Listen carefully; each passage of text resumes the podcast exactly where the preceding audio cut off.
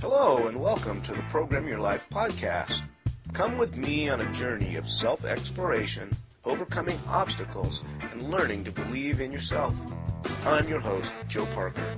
Join me and my beautiful wife, Kimberly, as we explore what it takes to achieve our dreams, overcome our fears and doubts, and have some fun along the way. It's sure to be a roller coaster ride, and we are happy to share it with you. Now, stay tuned for an exciting episode of the Program Your Life podcast. Hello and welcome. This is Joe Parker from the Program Your Life podcast.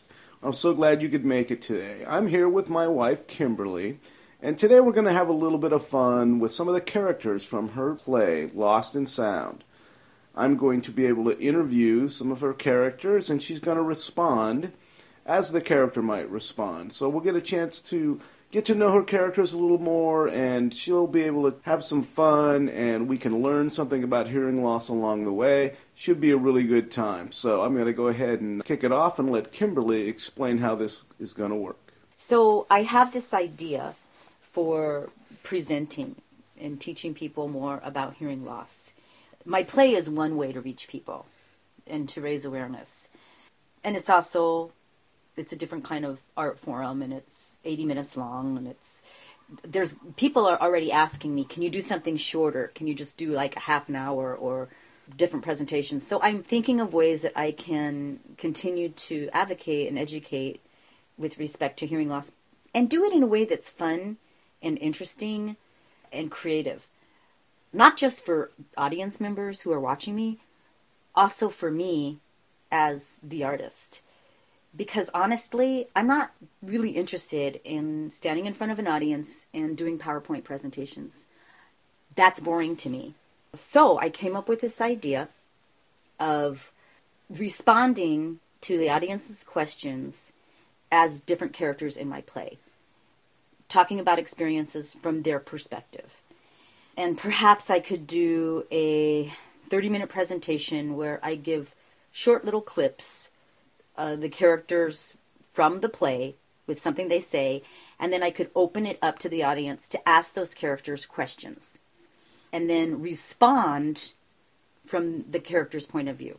No, that's a great idea. I mean, maybe we could just kind of play around with that a little bit. Like, for example, if, if I were an audience member, and let's say, for example, I would ask a question. Okay, so how did you come up with the character Dr. Weissman? And how did she get to be in the play? Well, yeah. I, I will answer as as the playwright. I will tell you, and then I will introduce Dr. Weissman. Okay. That idea is to deliver factual information that will inform the audience of actual facts in a way that's interesting and provocative and not just words on a screen and also so that it's something the audience can respond and relate to because people don't really want to be preached at and taught stuff. So by introducing this character, Dr. Weissman, who's a doctor of audiology, it's a much more interesting and approachable way to learn about factual information. And so um, I'll bring Dr. Weissman out and you can ask her a few questions. Hello, Uh, my name is Dr. Ingrid Weissman, and I am the head of the audiology department at Acoustic University. And I am here to answer any questions you may have about hearing loss. Do awesome. I have any questions from the audience, please? Yes. Hi, I am someone who knows someone with hearing loss. Oh, welcome, welcome.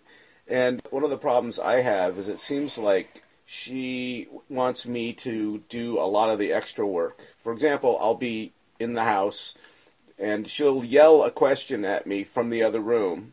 And when I yell the question back, she's like, Well, you know, I can't hear you unless you're in the same room with me.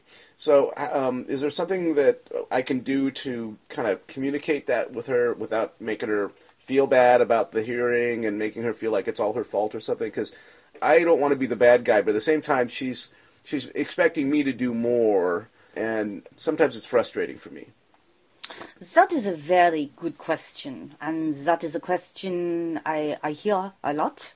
Um, as the partner, you want to be supportive and um, compassionate and understanding and yet it's a lot of extra work for you. So my suggestion is to talk about it uh, at a neutral time when the partner is not needing the extra hearing help and explain that things will be a little different. When you start um, acknowledging the problem, then together you can come up with solutions and communication about how the solutions will happen is very important.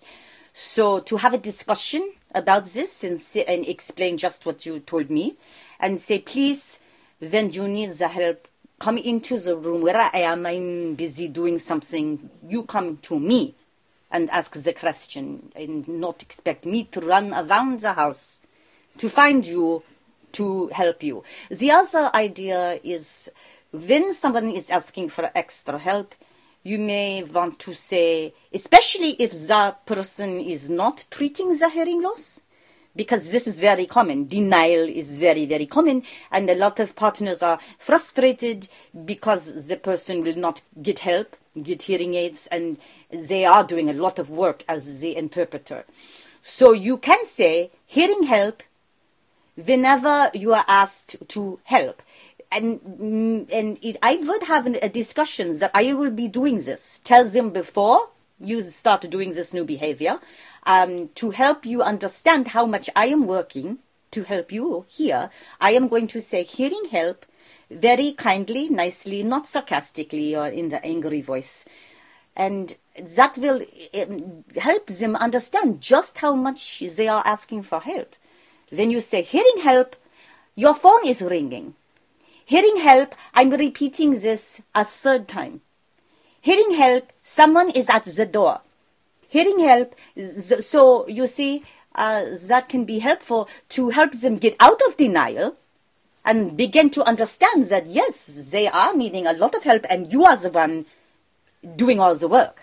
Oh, I see. So one of the things that I could potentially do when someone talks to me from the other room is I could yell back, hearing help and then they would understand that I would have to come to them in order to answer that question. If they hear you say hearing help.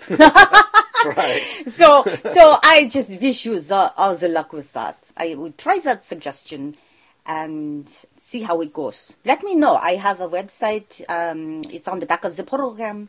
And keep in touch with me. I would really like to know how that is working for you. Are there any other questions from the audience for any of the characters? Yes? Well, I'd like to actually ask Dr. Weissman another question. Oh, of course. So, how did you get your name, Dr. Weissman? Is there any significance to the name? Well, I am of German descent, and that is the, the family I was born into, is Weissman. Mm. I also happen to think that I am very wise. So, to answer your question, if you have a question for the playwright, it may be a different answer. However, from for me as a person, that is just the name I was I was born into the family. But how would you pronounce it if you weren't from Germany? Weissman would be the American pronunciation. Weissman. Ah, I yes. see. So it's so, a wise person. Yes. Now I'm speaking from the playwright's perspective, and I chose that name because of the connotation to being wise. That this doctor of audiology has a lot of experience and information to share with people, and that she is wise. So, do you have any questions for me, the playwright, or any of the characters? Well, I'd actually like to ask a question of your mother. And what I would like to know is how the relationship has changed over time. And how specifically did you feel when uh, Kimberly got her cochlear implant and you had not gotten it yet. Hello. How are you, Joe? Oh, very good. well, I've known you for a long time about 30 years. As you know, Kimberly and I have always been very, very close. We've always had a very deep, deep connection, which I attribute to both having hearing loss. So many similarities, being able to understand, where we're coming from, and that that common bond, the pain of not being able to understand in family situations, and that has connected us because hearing loss is so isolating. So, in answer to your question, how did I feel when my daughter got the cochlear implant? I felt left out at first because she was understanding so much and there was no one stopping to let me in on what was happening. And I would watch you and Kimberly and the boys commiserate and talk about an issue. And she would jump right in and be able to understand and to respond and communicate in a way that neither of us have ever been able to do. And while I really enjoyed watching her be engaged in that way and be able to hear and communicate and understand, I felt left out and I even felt a bit scared because our relationship was changing. In that, there just wasn't that common understanding anymore. It's it's it's difficult to understand eh, or explain because while Kimberly one on one, I still felt that connection and that bond. It was just that in family situations, we'd always sit together. We'd always be able to go off in a corner and hear and understand and, and understand how you have to communicate in a different way to connect. We understood that together because we both had hearing loss. And so in family situations, we would just come together and not feel so alone. When you'd get off by yourself in a family situation without anyone else to commiserate with or understand or communicate with, it was very lonely and very isolating because family members come together and they want to talk and catch up. And if you don't understand how to include that member that has hearing loss, it's very lonely for them. And I, I happen to know that my daughter, at the end, when she became deaf, started to pull back and isolate and not even want to go to family gatherings because it was so lonely and painful and isolating. And however, if she could bring mom with her, and I've been around your family for a long, long time, and everyone's always included me. As long as we were together, it was it was okay because we had each other. So once she became hearing, that was missing. That I, I was cut off from that. Does that answer your question? Yes, thank you very much. So you felt you had that kind of one-on-one time with her, so you could relate when uh, you couldn't communicate with the larger group, and, and then when she could communicate with the larger group, you didn't have anyone to to really communicate one-on-one with. Exactly, and I also felt totally left out because there she was answering questions, hearing, and responding and engaging. And I loved to watch that because she was clearly happy and it felt wonderful for her. I loved to watch that. However, on the other side, it was like, now what? You know, who am I going to have to be my buddy? I'm not understanding anything that you're saying, and no one's stopping to include me. Right. Whereas what Kimberly, I think, would do a good job of asking for people to stop and include her in the the conversation. And when when she could hear, she wasn't doing that as much. So it was up to you to do that then, right? Yeah, probably. I would say that my daughter has always been better at advocating for herself than I have.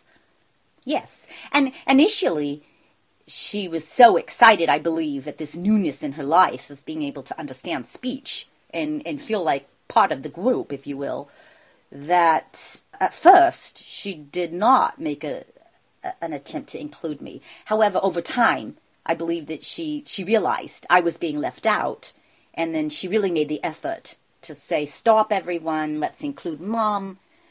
Um, mom, this is what we're saying. I, I remember she would she would write things on a pad. She'd sit next to me and she'd write some, something down, what's going on, so that I could be included, and that felt mm. that felt really good.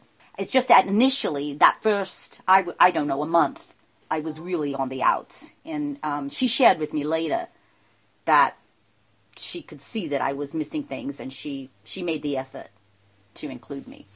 I just think at first it just felt so wonderful for her to be able to understand and, and connect with her own family, which I understood.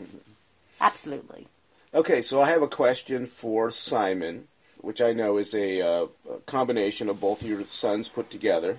So, can you tell me, from Simon's perspective, some of the tricks and things that you would use to kind of take advantage of your mother's hearing loss as you were growing up? Oh man, you're trying to get me in trouble, huh? Uh, I think uh, everybody pretty much knows what's going on now. Well, all right, I'll tell one. You know, it was easy to take advantage of my mom because she couldn't hear. So, like, she could not do more than one thing at a time. You know how some hearing people can cook dinner and carry on a conversation, right? Sure. Well, my mom could never do that because she'd have to stop whatever she's doing and turn and look at you, you know, just to get a few words out of a sentence. So it was a perfect opportunity to get what I wanted, you know, when she was busy. When she was cooking a meal or there was a time constraint and she couldn't just stop whatever she was doing and turn and give me her full attention to be able to hear and communicate. So I remember one time in particular where um, I don't remember what it was I wanted, but you know, kids want stuff and their parents, you know, you gotta you gotta manipulate sometimes to get what you want. So she was really busy doing something, and I was just talking gibberish. I mean, I wasn't even using real words because I wanted something, and you know, she'd say what, and I was like, I I got a lot of would about a cedar to and she's like, I I don't understand. What are you saying? And I'd say bada gotta cedar, wada bida, but just just gibberish, man, not even making any sense at all. And and she'd usually just say, okay, fine, whatever, just go, go. I, I got to get dinner on, um, and then get you to your soccer practice, and fine, whatever. And so, you know, I'd get a lot of stuff my way that way. Well, one day, I don't know what she decided to do this, but for some reason, she stopped what she was doing and she looked at me and she said, I really want to hear what you're saying. Please repeat that very slowly so I can understand and respond to you. And I was like, oh shit. I'd been caught and my eyes got really big and I said very slowly these gibberish words like aga da ba si da hoping it would save my ass and she'd just say, Okay, I don't understand what you're saying, you know, go ahead and go. But she's like, I don't understand what you're saying. Could you say that slower, please? And I'm like sweating bullets now and shit. So I say it a little slower, and oh my god, she, her eyes got really big, and, and she said, Are you speaking gibberish to me? I'm like, Uh, yeah. And she flew off the handle. Oh my god, how could you do that? I can't believe you're speaking gibberish to me. How? Oh. I felt so bad. She's just like, don't ever do that to me again. That's just so unfair. You know I can't understand, and now you're speaking gibberish. And well, anyway, so needless to say, I never did it again. I felt like such a heel. I mean, I was totally taking advantage of this woman who could not understand, and um, and I got caught. And so that was one of the tricks I I used to use. But I felt so bad after doing that that I just I never did it again. Well, thank you, Simon. That was a very honest answer to that question. I appreciate you uh, sharing that with us. Uh, and I want to thank Kimberly for sharing with us a little bit of perspective of the roles in your play and answering questions as your characters. Do you have any Yes. final thoughts here since we need to cut, wrap up Okay, soon? well, you're very welcome. this is the first time I've ever done that, and that was fun. Mm-hmm. That to me is fun and creative, and it's a way to inform people, and it's a way for them to connect to real people having real experiences from different perspectives, um, to have empathy, to have understanding, to find some humor, the humanity in it all, and learn in that way. To me, that's so much more fun and challenging and interesting to me as a creative person than to tell you a PowerPoint and, you know, teach you about all this stuff in a very dogmatic way. So I'm glad we we played with this. You know, thanks for asking the questions and Uh, I hope that our listeners found something interesting and entertaining and informative in what we just shared today. So I want to thank everyone for listening, and uh, this is Joe and Kimberly Parker for the Program Your Life podcast. I also want to point out that the podcast is now on Speak Up Talk Radio Network, mm. so you can find our podcast there, as well as on our website, programyourlife.org. And then if you have any questions about Kimberly's play, you want to find out when it will be next presented, you go to lostinsound.biz. And we will talk to you again soon. Well, that's our show for today. Thank you so much for tuning in. We were so happy to be able to share this episode of the Program Your Life podcast with you. Make sure to check us out at programyourlife.org you can always find our podcasts there. We're also going to have the podcasts on iTunes, in the iTunes store under podcasts, and then there'll be some on our YouTube channel. So look for us online, and we will talk to you again very, very soon. thank you so much to the Program Your Life podcast. Until next time, this is Joe Parker signing off. Bye bye.